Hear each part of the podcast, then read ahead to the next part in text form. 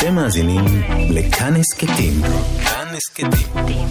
הפודקאסטים של תאגיד השידור הישראלי.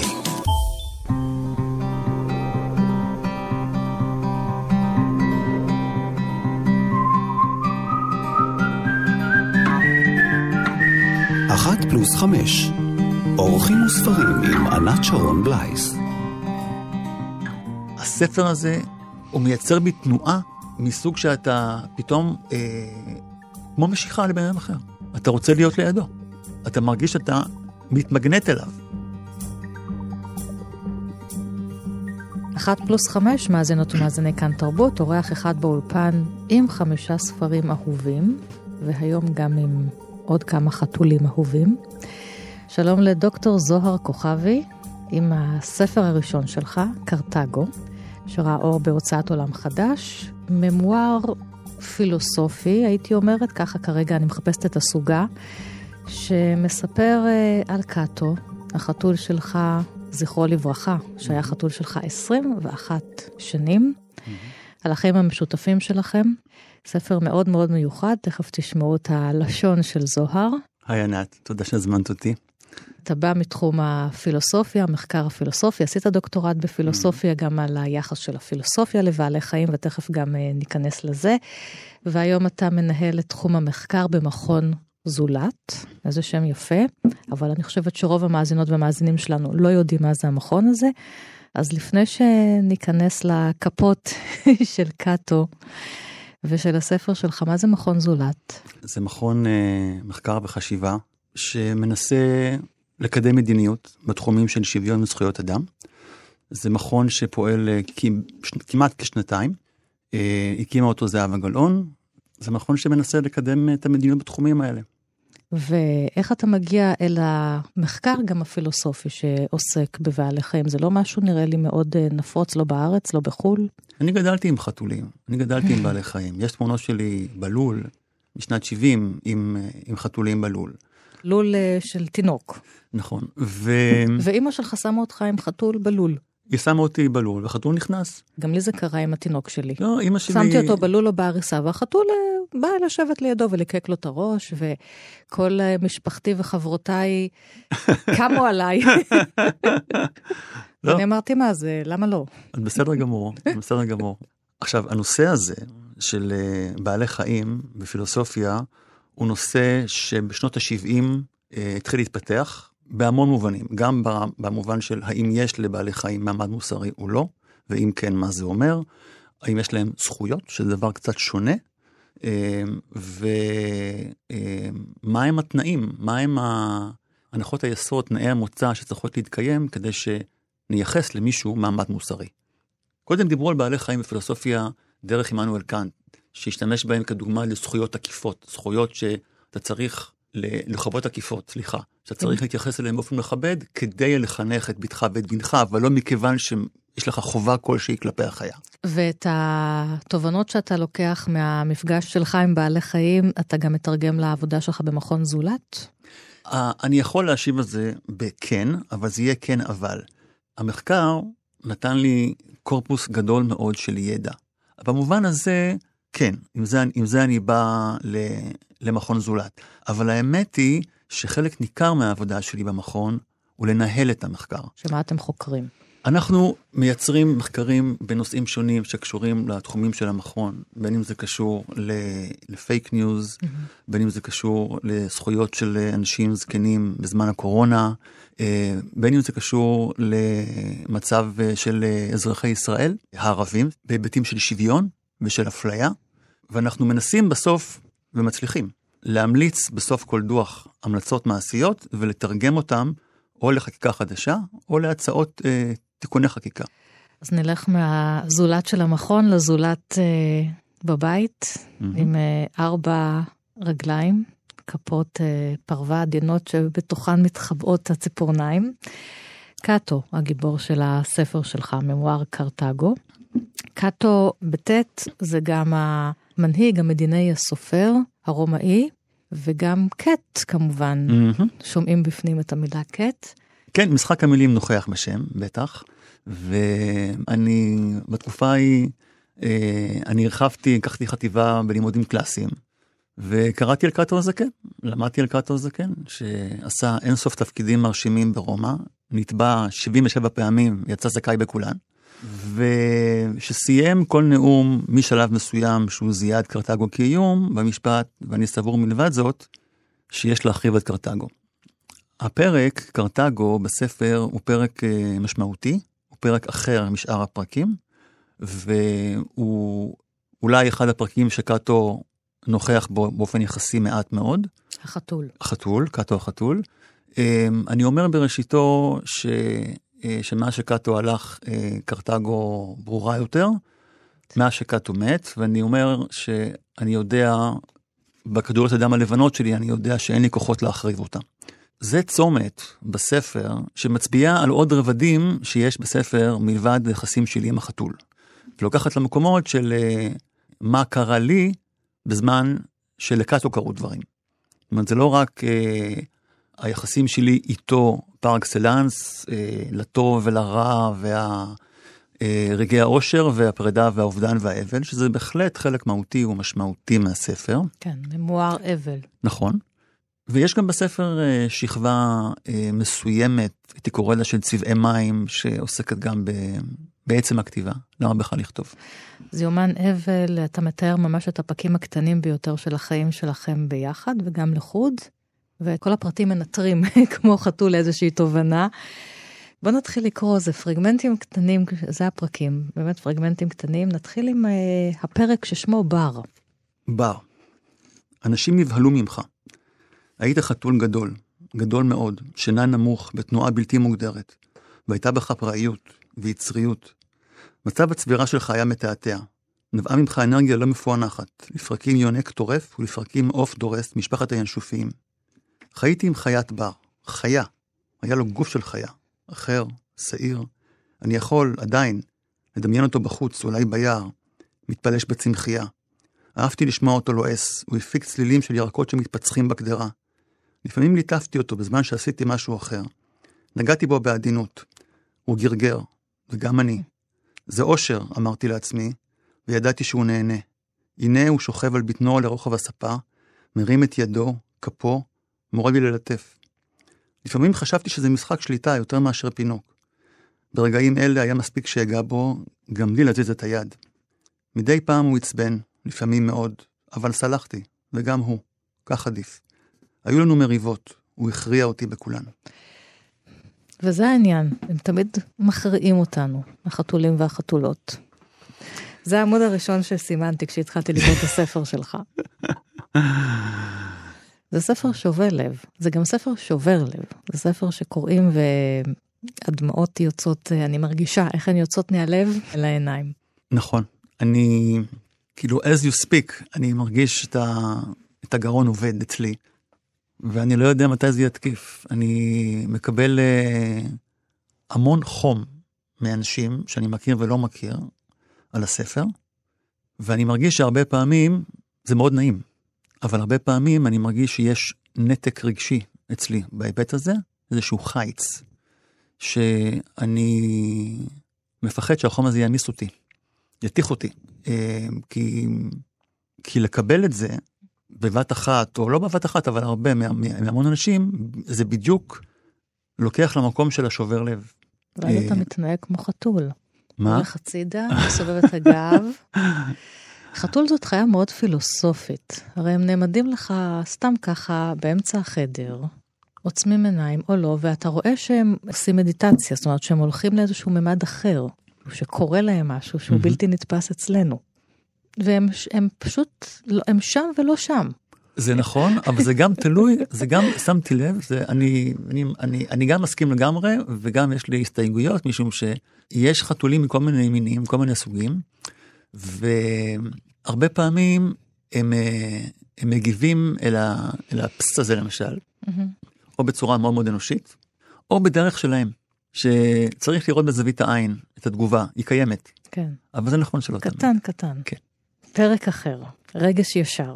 בדיעבד אני מזהה את הכוח שלו ברגע שמצאנו זה את זה. הוא, עדיין ללא שם, ראה אותי ומיד תופף לעברי בתובענות של טפל בי, ואני טיפלתי.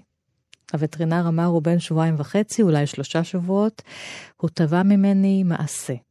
הצטלבנו ברגע ההוא, רגע שאולי בניגוד למה שמפתה לחשוב, לא היה בו שיקול דעת בנוסח אולי אני אעזור לו. ובעצם הוא לא תבע, אלא כאילו הגדיר את זה מראש, ולי לא נותרה ברירה. לכאורה לא הייתה כאן סיבתיות, הייתה כאן לוגיקה. אמרתי, אני לוקח אותו. הייתה בי ידיעה ברורה ונטולת ספקות שיש לעשות מעשה, שנכון לעשות את המעשה. מה תעשה איתו? נשאלתי מיד. לא יודע, השבתי, אבל עכשיו אני לוקח אותו. היו לי חיים לפני קאטו, היו לי חיים עם קאטו, וכעת אני חי בלי קאטו. עכשיו, אני כבר שנים אומרת שאני לא מאמצת אותם, הם מאמצים אותי. זאת אומרת, הם יודעים לאן לבוא. זה בדרך כלל מתרחש כי הם פצועים, הם חולים, הם צריכים איזושהי עזרה. הם יודעים לבוא אל סף הדלת, אני לא עומדת בזה. ולפעמים יש כבר בבית שלושה, ארבעה חתולים, ואני אומרת, אני אסובב את הגב, ואי אפשר. זה, זה נכון, אני מאוד אוהב את הקטע הזה. יש היררכיה בין הקטעים, יש קטעים שאני אוהב יותר. ואף פעם לא חשבתי עליו, כמו שעכשיו תיארת את זה, שזה כאילו ברור מאליו, נכון. את, את לגמרי תיארת את מה שקורה שם במילים אה, אחרות לגמרי, ואצלי היה פה נתק, כאילו, אה, את יודעת שאפשר לצייר עץ בשתי צורות, אפשר לצייר אותו עם הענפים ועם התפרחת. את עכשיו, זה התפרחת. אני רוצה רגע להתייחס לקטע הזה ברשותך. אמרת גם בהתחלה שהספר הוא ממואר אה, פילוסופי. זה מאוד מעניין, התגובות שאני מקבל בהקשר הזה מאנשים, שאומרים לי, הספר הוא מהורהר, הוא ספר הגותי, הוא ספר פילוסופי. מהורהר זה יפה. כן, ואני יותר ויותר מבין למה, אבל מבחינתי, אה, הייתי צריך לפתוח פה את הבטן, כן. לסדר את המעיים, לסדר אותם פה, שאני אוכל להחזיר את זה בחזרה בצורה יותר מסודרת. והיו כמה רגעים בספר שאמרתי, פה ושם זה כאילו פילוסופי מדי, זה רק למי שמכיר את השפה. במקום אחד אני אומר, אה, בקטע האודיסיאה בצומת מורשה, אני מדבר על קמ"ט כולל, שזה מונח מתחום הלוגיקה. אתה רואה, את זה אני לא זוכרת. אור, זה נורא מעניין, התלבטתי אם להשאיר את זה או לא, כי אמרתי... אני זוכרת את המקומות הפרוותיים. אוקיי, אז אמרתי להשאיר את זה או לא, כי אתה פונה פה, אתה עושה כאן משהו נורא נורא ספציפי. ואז אמרתי, רגע, כמו בסרטים של וולט דיסני, יש כמה שכבות, אפשר ליהנות מהם גם בשכבה של הילדים, גם של האחים המלווים וגם של ההורים, וזה בסדר, היה לי מספיק חשוב להשאיר את המונח הטכני הזה ולוגיקה, כן. כי חשבתי שגם מי שלא יבין, עדיין, אני לא מתנשא על אף אחד, אבל אני, אני מבין יותר ויותר מאנשים שהם חווים את הספר לא במקומות שאני סימנתי לעצמי כספר פילוסופי. עכשיו זה בסדר גמור, אבל זה, זה חדש לי. ככה זה יצא ממך, כן. והספר כן. מקבל כל מיני צורות. אני לא אומר את זה בתלונה, אני, אני, אבל אני כן אומר את זה ב, בסוג של... אה, זאת חוויה חדשה עבורי, מאוד מעניינת. זה חתול, הוא עושה מה שהוא רוצה, הספר הזה. תספר לי על קאטו, איך הוא נראה. קאטו אה, התחיל את חייו אה, כחתול שחור וקטן ברזון מכוער, לפי הז'אנר, לא שאכפת לי, ופתאום הוא גדל וגדל ונהיה חתול שחור ושעיר ומאוד פרוותי, מאוד דומיננטי, מאוד דומיננטי. רוב חייו עד שהוא התחיל לרזות מה, מהזקנה, כן. אה, עם נוכחות מאוד מאוד חזקה. אה, ונסעת איתו גם הרבה בכל מיני מקומות בעולם, גם כן. לצורך הלימודים והמחקר שלך, כן. זה כן. גם מעניין, כי אנשים אחרים משאירים בעלי חיים למשמרת. כן, זה מורכב פה. אבל, אבל, אה, אבל הוא טייל איתי. 21 שנים, mm-hmm. כן? זה באמת יוצא דופן. אלה גם שנים מאוד משמעותיות אה, מבחינתי. אז בוא תקרא את פרידה. הנחתי את קאטו על שולחן הרופא. הוא הלך ונעצם לתוך עצמו. רציתי להיפרד ממנו שוב. עפעפיו היו פתוחים, אך לא פקוחים. פערתי אותם בעדינות כדי להסתכל בו שוב, אבל לא היה מה לראות. הירוק נעלם, עיניו לא היו שם. במקומן התהוו עננים אפורים עם גוון כחול, ללא אישונים. ראיתי את הנסיגה של העיניים, תנועה של היבלעות. הוא הפסיק להיות. הקול שלך הולך אל המקום השבור הזה. אתה יודע, הייתי כבר כמה פעמים בסיטואציה הזאת של אה, לקחת חתול המתת חסד להרדמה, אם היא זקנה, כמו שאתה מתאר שכבר הוא כבר כל כך זקן, שהוא, שהוא לא, חתול לא יכול ללכת, לא לשלוט בצרכיו. או ממחלה קשה, שכבר אין לה אפשרות לרפא אותה. וכשהנחתי אותו אצל הווטרינר, זאת אומרת, נשארתי איתם, ואני זוכרת שבמודע כאילו קיביתי משהו אצלי, כדי שאני אהיה מסוגלת אה, לעמוד בזה. במשך שעות ארוכות, גם אחר כך חזרה הביתה. זה כאילו לצאת מתוך הגוף, הייתי חייבת לצאת מתוך עצמי כדי לעשות את זה. אני, אני יכול להבין את זה מאוד, אני חושב שאני הייתי, אני חושב שאני הייתי במצב הזה שם באופן אה, של and off. Mm-hmm. אני ניסיתי להיכנס אל המוד הזה, לא הצלחתי לגמרי. אני רואה את התמונות של הפליטים באוקראינה, וחלקם הולכים עם הכלבים mm-hmm. ועם החתולים.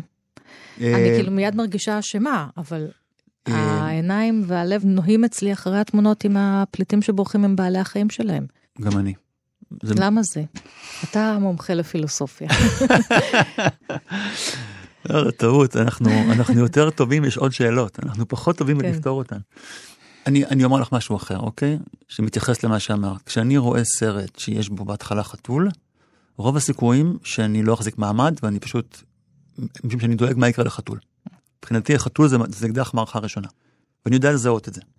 גם אם uh, אומרים לי, לא, לא, זה בסדר, בסוף החתול מוצאים אותו, לא, לא, זה בסדר, אני, אני לא עומד בזה. אה, חתולים בצמרת כשהיית קטן? אה, לא, אבל זה כזה היה של בנות כזה כאילו, 아, אוקיי. בגלל זה. אז בוא לסיום החלק הזה תקרא את סקרנות. אהבת להיות נוכח. ולמרות שהיית מי שהיית, ועוד מטבעך שידרת דם כחול, אבל לא מעמד גבוה, אנשים סקרנו אותך. וגם אהבת שהם שמים לב אליך, שהם מתייחסים אליך, אם כי לא רצית שהם יביעו את זה במגע. אם היו אנשים בסביבה, גם אתה היית שם, בתוך ההתרחשות. אהבתי את זה בך. הג'ינג'י צריך קודם כל להיעלם, זקוק לזמן התרגלות. רק אחר כך הוא בא להגיד שלום. וגם את זה אני אוהב. אבל אתה קודם כל נכחת, ואם לא עניין אותך, אז הלכת. כשהיית בן תשע היה אצלנו אירוע, ישבנו בסלון, עשרים איש ואישה, דיון פוליטי. זה היה מעגל ואתה ישבת באמצע, ערני, קשוב, מפואר כדרגלך. מביט באנשים. היית אבן הראשה של האירוע. מתישהו מישהו קם לשירותים, אתה ניצלת את הרגע, עלית על הכיסא שלו וישבת איתנו. עכשיו לא מביט סביבך, אלא חלק מן המעגל. והמוטו של הספר הנפלא הזה, של קרתגו, שלך על החתול קאטו, המוטו הוא לבסוף, רוך הוא האפשרות היחידה.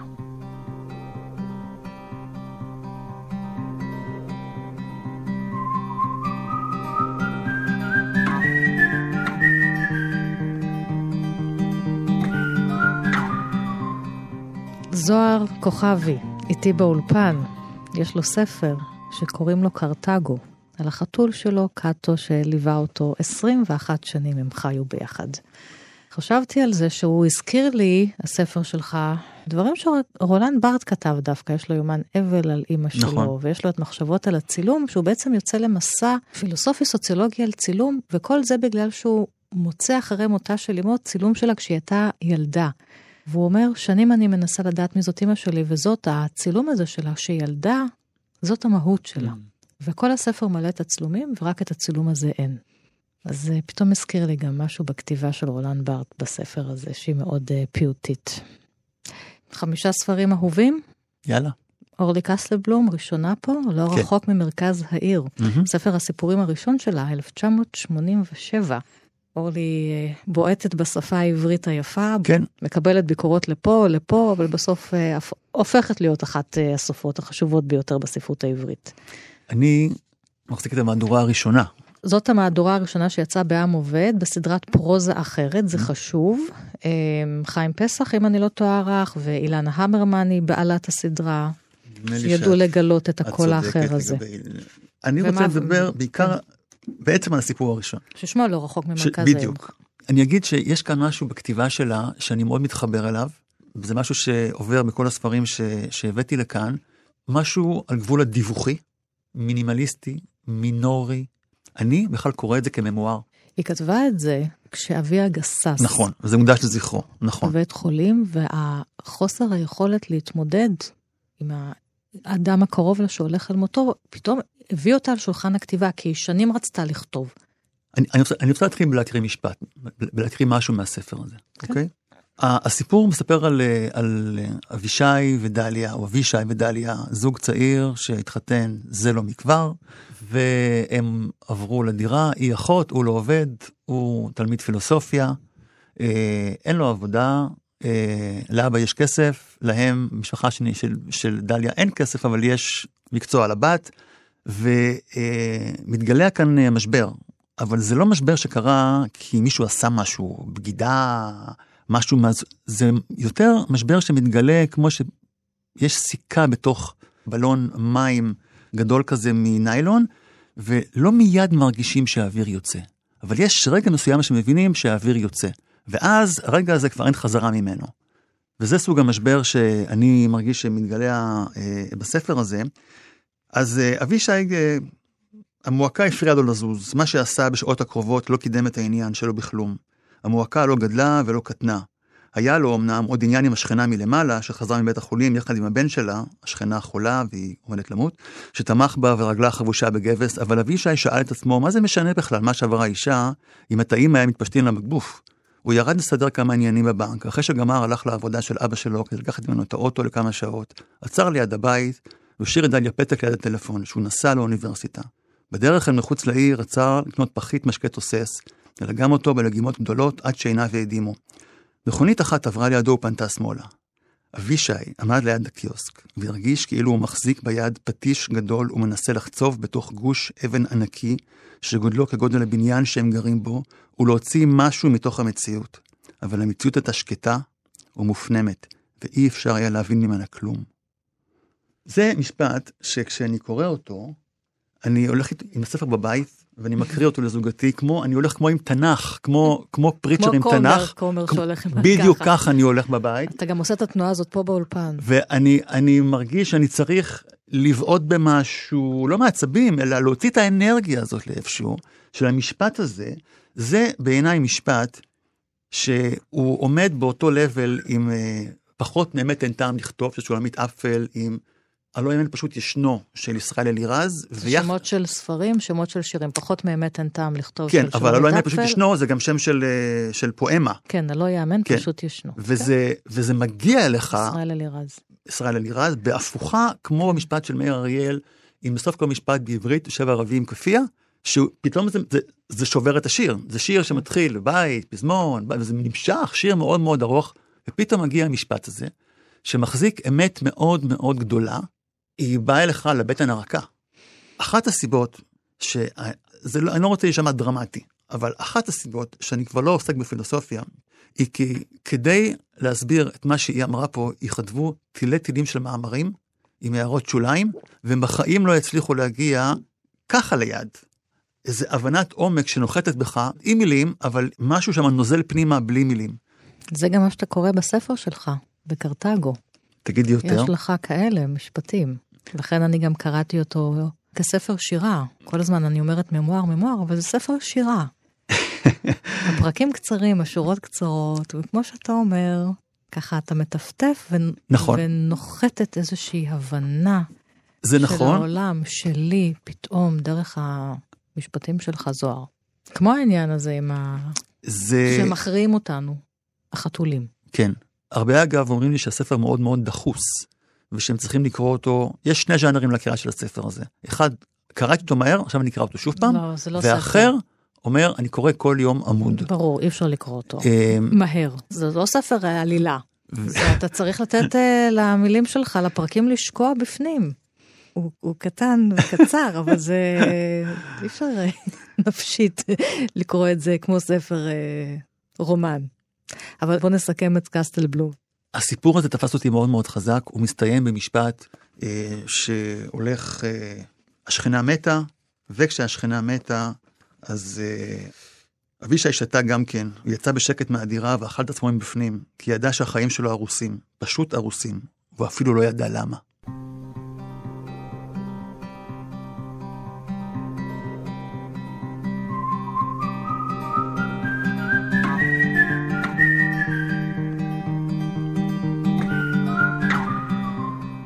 אז הספר השני נשאר בגזרת הסופרות הישראליות, יעל נאמן. היינו העתיד זה הרומן האוטוביוגרפי או הממואר שלה על קיבוץ יחיעם. היא חוזרת לילדות לספר את סיפור הקיבוץ מהזווית של האישה הבוגרת שעזבה אותו. ואיך אנחנו מקימים לתחייה את הילדות מחדש. היא גרה בתל אביב הרבה שנים, יעל.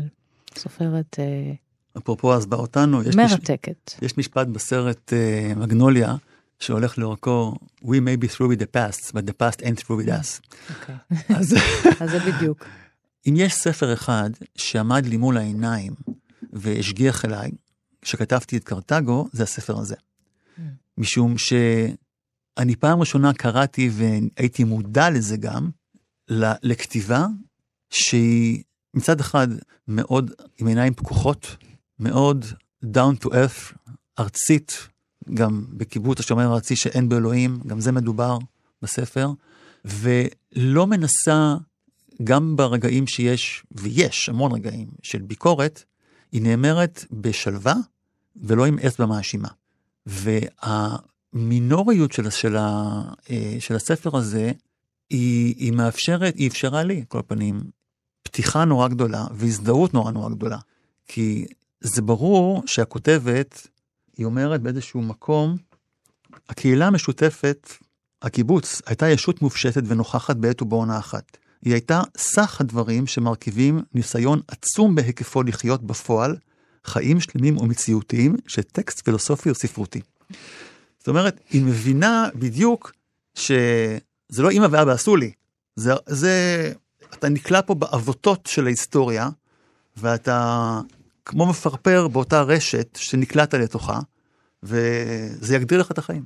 כמה זה מעניין, איך שספר שהוא לכאורה הכי לא קשור, בעצם משהו ב, באנרגיה של, שלו, אתה אומר, במוזיקה שלו, גם מאפשר לך לכתוב. נכון, כי זה, אפשר, כי זה, כי זה פתח אותי, זה, כן. זה, זה, זה נתן אפשרות לדבר עליי ועל כן. קאטו, ולומר דברים לא פשוטים עליי ועל קאטו, ועליהם. ו-. תקרא קצת ממנה, מיעל. כן, אני רוצה לקרוא קטע לקראת סוף הספר בפרק 17, שמדבר על uh, האדמה שרעדה באוקטובר 80, הייתה בארץ uh, תת אדמה, uh, באיזשהו תפר בלתי מוכר עד אז לגיאולוגים, ככה היא כותבת. ככה היא כותבת, לא היו הרוגים, לא נגרם נזק לרכוש. נרשמו כמה רגעים של הלם שבמהלכם ניטעו אנשים במקומם. כל אחד קפא במקום שבו עמד או צעד או ישב. בקיבוץ יחיעם לא ניתן היה להבחין מי מהדמויות הקפואות הוא הונגרי או צרפתי, עובד או עצלן. בנהריה אי אפשר היה לדעת אם מדובר בדוקטור או בעובד מלון קרלטון. בעברון נראו כמעט כולם לכודים בכלי רכבם, מי על אופניו ומי במכוניתו. בחיפה עצרו שתי רכבות הכרמלית בחריקה, זו שעולה וזו שיורדת. אני מדלג פה ואני מגיע לקטע. זה היה רגע מרוסק אבל זוהר.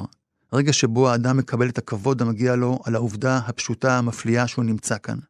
על מאבקו לחיות, לתפקד כמו כל יצור חי, כמו נמלה, כמו עץ. רגע שבו הצדק ירד ללא התראה על הארץ, וכל העבודות האפורות הוכרו כמפעל חיים. רגע שבו כולם שווים בפני העולם. כמו החמלה שלנו לאנשי פומפיי, כלומר, החמלה לאנשים ביקומים מקבילים למה שלא היינו אף פעם, למה שלא נהיה. כמו שאנחנו משתאים לנוכח שלדי אדם במוזיאוני מדע. היו כאן חיים, היו כאן אנשים, ליבם פעם, דמם זרם, הם הלכו, הם נקטו, הם אספו, הם בישלו. היו כאן עקבות אדם זקוף שאינו קוף, היו חיים והיה גם מוות. איך היא צריכה להגיע אל הקיבוץ, אלא היו חיים דרך הרעידת אדמה הזאת. זה פשוט מופלא. שבעמוד הבא היא אומרת שלא היו נפגעים או נזק ברכוש, זאת הייתי אני שנסדקתי. ואז היא עושה את המהלך הזה, שאבידן מדבר עליו בספר שנגיע אליו בהמשך, של אבידן. לחבר את, ה, את הקולקטיבי עם האישי, במקרה שלה גם הפוך ב, ב, כן. ב, ב, באותו רגע. ו... זה ממש לחלץ את האישי מהקולקטיבי, זה מה שהיא עושה בספר הזה, היא מתחילה מההיינו, כי דיברנו בשפת רבים, היינו היא מדברת העתיד. רק ברבים בספר, כל הזמן. והדיבור הזה ברבים זה כל הזמן זועק לחלץ את האישי, לחלץ את, אה, במקרה הזה, המספרת שהיא הסופרת, יעל נאמן, בת הקיבוץ. אני באמת חושב שזה הרגע, אני, אני, חושב, אני לא מתחייב על זה, אבל כשהיא אומרת, זאת הייתי אני שנסדקתי, לדעתי זו הפעם הראשונה שהיא עוברת מהיינו עשינו, כן, כשהיא מדברת על עצמה, ב- כן. במובן עמוק, אבל כמובן לא רק, אלא, אל פרטי. הגוף, אל גוף ראשון יחיד. אחת פלוס חמש. אורחים וספרים עם ענת שרון בלייס. אז מה אצל אבידן? אצל המשורר דוד אבידן קורה? הבאתי את ספר האפשרויות, שירים וכו', ספר משנת 85, ספר לדעתי הלפני האחרון שלו. זה עוד ספר שתפס אותי במרכאות ברגע הנכון בחיים. אבא שלי קנה אותו בשבוע הספר, יודע, סביב 86, אולי 87. אני לא חושב שזה הספר הכי מפואר של אבידן. יש בספר הזה המון, אה, המון טקסטים, אה, איך אמרה פעם דליה רביקוביץ', לא תמיד אבידן סינן. מה היא... זה שיר? מה שאני קובע שזה שיר. בדיוק. אז, אבל היא, היא אמרה את זה בצורה, בצורה עדינה, כן. אבל, אבל דומה למה שאני אמרתי. אבל זה הספר הראשון שאני החזקתי ביד של אבידן, לפני שנהייתי אספן אה, קצת כפייתי של דברים שלו. ויש פה המון כתיבה שהיא בעצם סקיצות של חשיבה. כן, זה אה, כמו דברים שהם אפילו לא שירה, זה נכון, כמו איזה יומנים, נכון, יומן של יומני כזה. אה, טענות, חלקן כן. אה, ליהוגים. יש פה אה, סעיף אחד נקרא לזה, שנקרא מקסים מפחיד, מילה אחת. תחבולה אבידנית טיפוסית. כן, האנושות החיה, סוגריים, מלכים מילים. האנשים החיים, די בתוליים ביחס למוות. הוא מקסים אותה, אותם, הוא מפחיד אותה, אותם, בעת ובעונה אחת. זהו. אבל מה שאותי, אפרופו, הקסים בספר הזה, זה אבידן שהוא כתב אותו היה בערך בגילי. זאת אומרת, אה, אני בן 52, הוא היה בערך 51, יצא ב-85, ואני, את יודעת שאתה בן 15, אה, אדם בן 50 נראה לך, מה זה תרח? ועבורי המחשבה שאדם בגיל כזה יכול לכתוב ככה, במין קצב כזה, כמעט בחוסר אחריות. לשפוך מילים ככה, בשפה שאני מבין אותה. זה טקסט. הוא לא בלתי מתוחכם, אבל הוא שווה לכל נפש במובן, לפחות במובן בסיסי שלו. ואפילו שבכלל מותר לכתוב ככה. זה, זה ריתק אותי, וריתק אותי שאתה קורא בספר הזה, ואתה רואה איך המוח של בן אדם רץ. אתה רואה את, ה, את הגולה של החשיבה רצה לו בתוך הגולגולת, ואולי הגולה הזאת לא, לא אה, תמיד בספר הזה מגיעה ליעד שהיא לכאורה אמורה להגיע אליו, אבל אתה עוקב אחריה. אני גם הרגשתי, אני כבר לא יודע אם הרגשתי את זה אז, אבל זה אובייסטי ניער בי משהו. אני בטח יודע את זה היום להגיד שיש בספר הזה, ברגעים הטובים שלו, איכויות כמו של צד שתיים של אבי רוד, mm-hmm. שפול מקארטני ניגש לאולפן, היו להם כמה שירים לא גמורים, לא פתורים, וברגע של הברקה הוא הלחים את כולם ביחד, ויצר רצף של שירים מהשיר השני והלאה כמעט עד הסוף, זה רצף של שירים שהם בעצם במקור שירים שלא הסתיימו לעולם. ויש משהו בטקסט הזה של אבידן, דבר שדומה לו. אתה רוצה לקרוא עוד איזה משהו מפה? אני רוצה להקריא משהו שדווקא כן. פחות מציית לכל מה שאמרתי עד עכשיו, נכון לגבי הספר הזה. יש פה כל כך הרבה סימונים. אני אקריא שני דברים. כן. ספר, דבר אחד שמתקשר למה שאמרתי קודם עם יעל נאמן, זה נקרא אומנות מקצועית סלש חובבנית. אפשרות להגדרת ההבדל בין אמנות חובבנית לאמנות מקצועית. היא שבאמנות חובבנית פועל הרצון להעביר את הסיפור האישי בכלים קיבוציים, ואילו באמנות מקצועית פועל הרצון והיכולת להעביר את הסיפור הקולקטיבי בכלים אישיים. השיר שאני רוצה להקריא הוא שיר שהולך איתי המון זמן, וקוראים לו לרדת לעלות. להבין משמע לרדת לסוף דבר. אבל מה לעשות אם סוף הדבר נמצא למעלה? אז להבין משמע לטפס במעלות הדברים, דרך שבעה רקיעים ולמעלה מהם, ושם הדבר נמצא, ממתין בעטיפה זוהרת, לא נגוע. מה לעשות עם הדבר הבלתי נגוע הזה? איך לגעת ולא לגעת בהבנה? זה כבר עניין של הבנה דקה, של צליל, אבל גם של דממה דקה ויכולת המתנה, אבל גם עניין של כושר זינוק ברגע הנכון. להבין משמע להגיע, וזה כבר עניין של לוגיסטיקה. אבל להגיע אין משמע להבין, וזה כבר עניין מיסטי. אז מה עושים עם זה? קודם כל, לא לרדת לסוף דבר, אלא לעלות אליו. ואחר כך לא לגעת בדבר עצמו, אלא לגעת בעצמנו, למראה הדבר הגדול הזוהר למעלה, ואחר כך לא לסלוח לעצמנו על ההחטאה. כמה חתולי מצידו. ממש בול.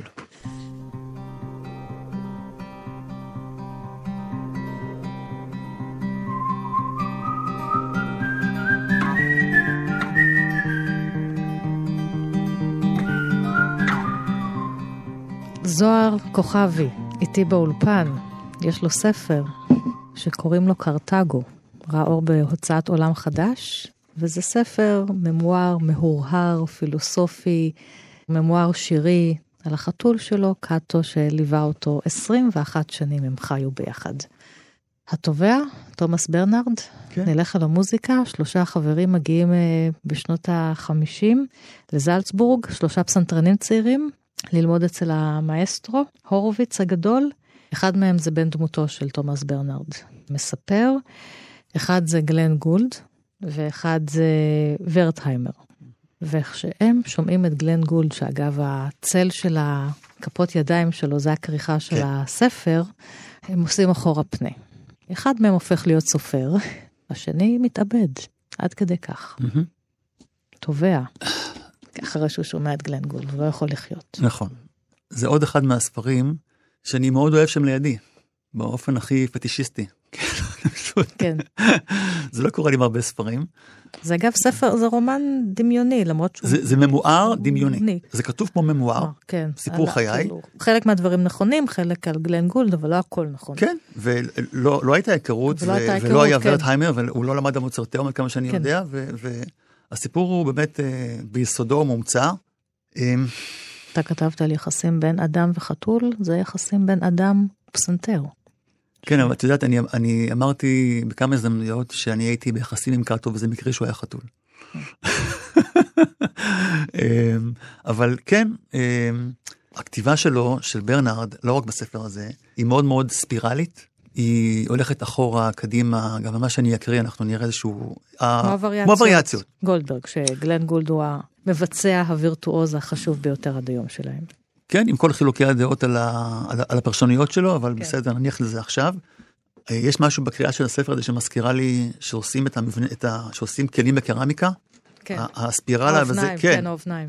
וזה בא וזה חוזר, כן. וצריך לייצב את זה, וזה, וצריך נורא נורא להחזיק את זה. קראתי באיזשהו מקום אה, שבספר הזה, עם כל המיזנטרופיות שיש לו, שיש שם אה, ברקע, אה, מסתתרים ערכים של אה, ערך חברות, ושאנחנו, כמו אבידן, שאנחנו, העובדה הפשוטה, החותכת שאין לנו לאן ללכת, אנחנו חיים את החיים למרות שבסוף הכל הולך לים, הגלים עולים ויורדים, גם פה בסוף הכל הבל הבלים, זאת הידיעה הוודאית. וזה אגב מסוג הספרים שאתה מתחיל לקרוא אותם, ואתה מיד יודע שאתה קורא ספר גדול. ואני אוהב טקסטים שאני הולך לישון בלילה, אני פתאום מרגיש עדשה. זה מעורר אותך. אתה פתאום נהיה יותר רגיש לדברים. זה מטלטל אותך בכל מיני אופנים, וזה... אני לא רוצה להגיד שהמסרים בספר הזה לא מעניינים אותי, אבל במובן העמוק הם לא מעניינים אותי. אני קורא את הספר הזה, וכולם מדברים על וריאציות גולדברג, אני חווה אותו כפרלוד אה, בסי מייג'ור בפסנתר המושווה, פרלוד הראשון, שהוא גם כן סוג של וריאציות, כי הוא הולך, הוא מתפתח, והוא ספירלי, והוא בא והוא הולך, ונדמה לך שתכף זה נפתר וזה לא נפתר. זה מתחיל מההתחלה.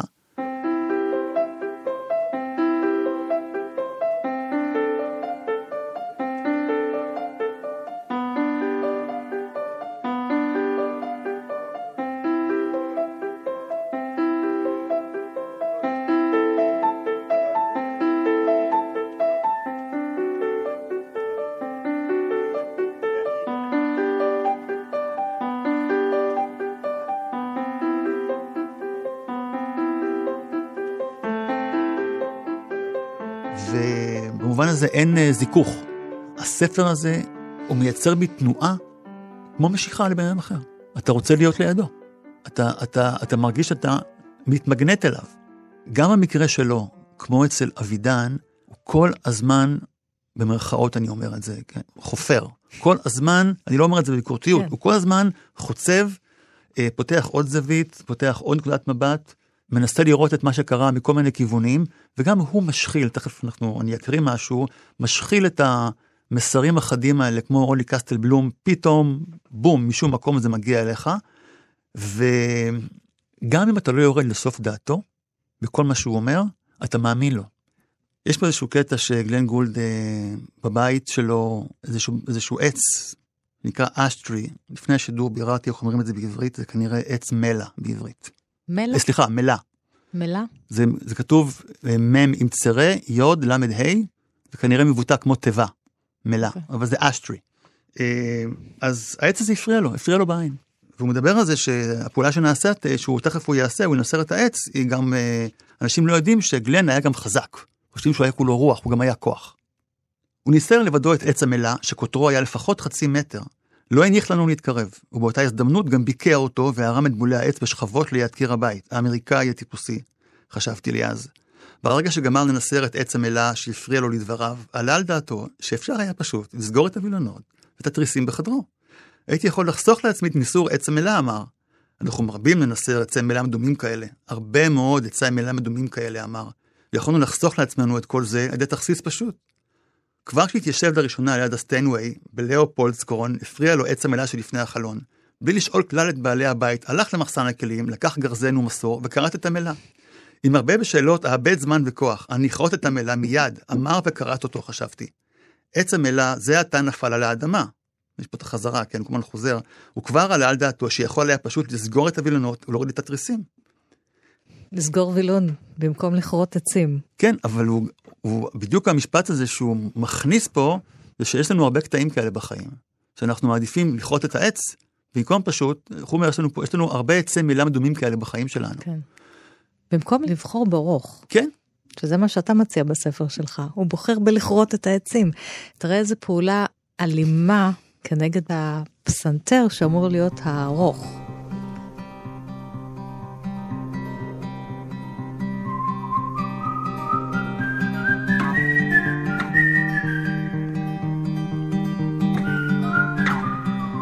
זוהר, אנחנו עם הספר החמישי שבחרת. דיוויד פוסטר וואלאס. דבר כיפי לכאורה, שלא יחזור עליו לעולם. הספר הזה כבר היה פה כמה וכמה פעמים, כל פעם עם uh, רשימה אחרת, זה כל מיני רשימות הכי ביקורתיות שיש על החברה האמריקאית, ויחד עם זה, בתוך הביקורת הוא שוזר איזשהו רוך, לטעמי, כשהוא מתבונן באנשים, באמריקאים למיניהם, שאותם הוא מבקר, את האמריקאיות דרך האנשים. אז מעניין אותי איזו מסע אתה בחרת מתוך הספר. זה ספר כן. עיון כמובן, לא, לא פרוזה של דויד פוסטר וואלאס. גם אצל קסטלבלום, גם אצל נאמן, כן. בוודאי פה, וגם התובע, וגם אבידן. הם כולם אנשים שאבידן אומר את זה בנישואים בהיסטריה, משירי לחץ אני חושב, שמשועבדים לרשמים. קולטנים כאלה. ממש. והם כל הזמן, גם אם העיניים שלהם לא פקוחות פיזית, הם כן, כל כן. הזמן קולטים. זה טיפה שונה אצל אבידן, כן, אבל אתה אומר זה טיפה שונה, אבל אתה יכול לראות טוב מאוד את הקשר בין היות אבידן לבין היות אורלי קסטלבלום למשל.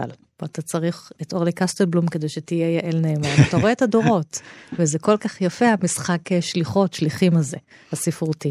ואני חושב שכל האנשים פה מנסים להבקיע על איזושהי מציאות, לתוך איזשהו מטריקס שקורה למטה, שקורה באמת, זה מאוד נוכח בספר של, של פוסטר וואלאס, כי הוא מנסה להבקיע את הזיוף הזה של השייט תענוגות והכל כיף ו fun. אבל זה קורה גם אצל אה, תומאס ברנהרד בטובע. כן. אז אתה קורא אחרים. מתוך המסע על, אז אני קורא. על השייט תענוגות. כן. אני בן 33, וההרגשה היא שעבר הרבה זמן, ושהוא ממשיך לעבור יותר ויותר מדי יום.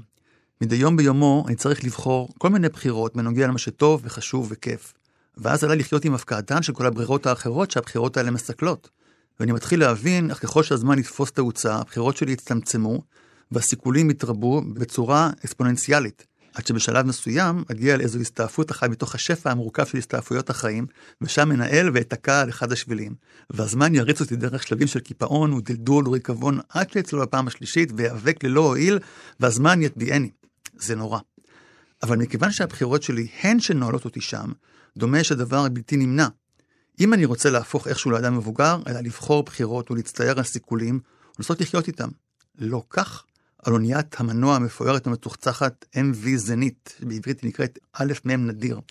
בשת התענוגות, שבעה לילות בקריבים. אני משלם תמורת הזכות למסור למקצוענים מיומנים אחריות לא רק על החוויה שלי, אלא גם על הפרשנות שלי לחוויה הזאת, כלומר, על ההנאה שלי. ההנאה שלי למשך שבעה לילות ושישה וחצי ימים המנוהלים בתבונה וביעילות, בדיוק כמו שהבטיחה הפרסומת לשייט. לא, כמו שכבר הגשימו מודעות הפרסומת, לשון הציווי שלהן, שהופכות אותן לאו דווקא להבטחות, אלא לחיזויים. והמילה תובע מבצבצת שם. נכון. מישהו אחר חושב בשבילך. המפרסמים, הצוות והמעמדות של הצוות, ומי פה יש לו את הכסף לתענוגות, ומי זה זה שצריך לשרת את המתענגים. כן, הוא כל הזמן אה, עושה פה מהלך אחד נורא נורא ברור, של להבקיע את המטריקס, כן. להגיע ולחשוף, הוא גם רוצה להגיע למטה, למטבח וזה, ולא נותנים לו. חושבים שהוא עיתונאי והם צודקים וכל מיני כאלה. דפוק וזרוק בפריז ובלונדון. כן. ג'ורג' אורוול הצליח לעשות את זה. והוא, אה, הדבר השני, תראי, האיש הזה עולה לסיפון בלי מצלמה. אמרתי לעצמי, איך זה יכול להיות? שאתה בא לתעד דבר כזה ואין לך מצלמה. ואז הבנתי שהבן אדם הזה שמשועבד לרשמים, הוא, הוא, מצ... הוא, הוא, הוא מצלמה, מצלמה כן. הוא המצלמה כל הזמן. ויש בו מידה של זלזול בקיום האנושי, לא רק האמריקאי, ויש את הגישה הקלינית שלו קצת, סמי קלינית לכל מה שקורה שם, אבל יש עוד רובד בספר, גם הוא נכון לעוד ספרים פה שהזכרתי, שהוא מנסה לברר לעצמו באיזשהו אופן, מה הבעיה איתי שאני לא משתלב כיאות במרכאות במציאות. אצל יעל נאמן זה הסיפור עם הקיבוץ שהיא היא ואחרים, אה, אצל קסטל בלום זה ההוא עם החיים ההרוסים שהוא לא מוצא את מקומו, התובע זה התובע, שגם המספר שלנו טיפה אילף את עצמו כדי uh, להצליח לא לטבוע. ופה זה פוסטר וולאס שבאמת uh, לא השתלב בתוך המציאות והביא, שם את זה סוף. קץ לחייו. כן. זוהר, בוא נסיים עם עוד uh, קאטו. בואי. דריכות. הייתה בקאטו אנרגיה עשירה. אי אפשר היה להגיד עליו שהוא עצל. הוא ישן כמו צ'יף. כמעט לעולם דרוך. אהב פינוקים, אבל כמעט לעולם לא התפנק. הוא לא היה ישות קלה, אבל הייתה לו יכולת למגנט, והוא ידע להשיג את מבוקשו. היה יכול להתחכך בי, לשרוד קלות, לתת מכה קלה כדי להשיג מגע. לקח לי זמן רב מדי להבין שזו לא תוקפנות, אלא דרכו להביע אינטימיות.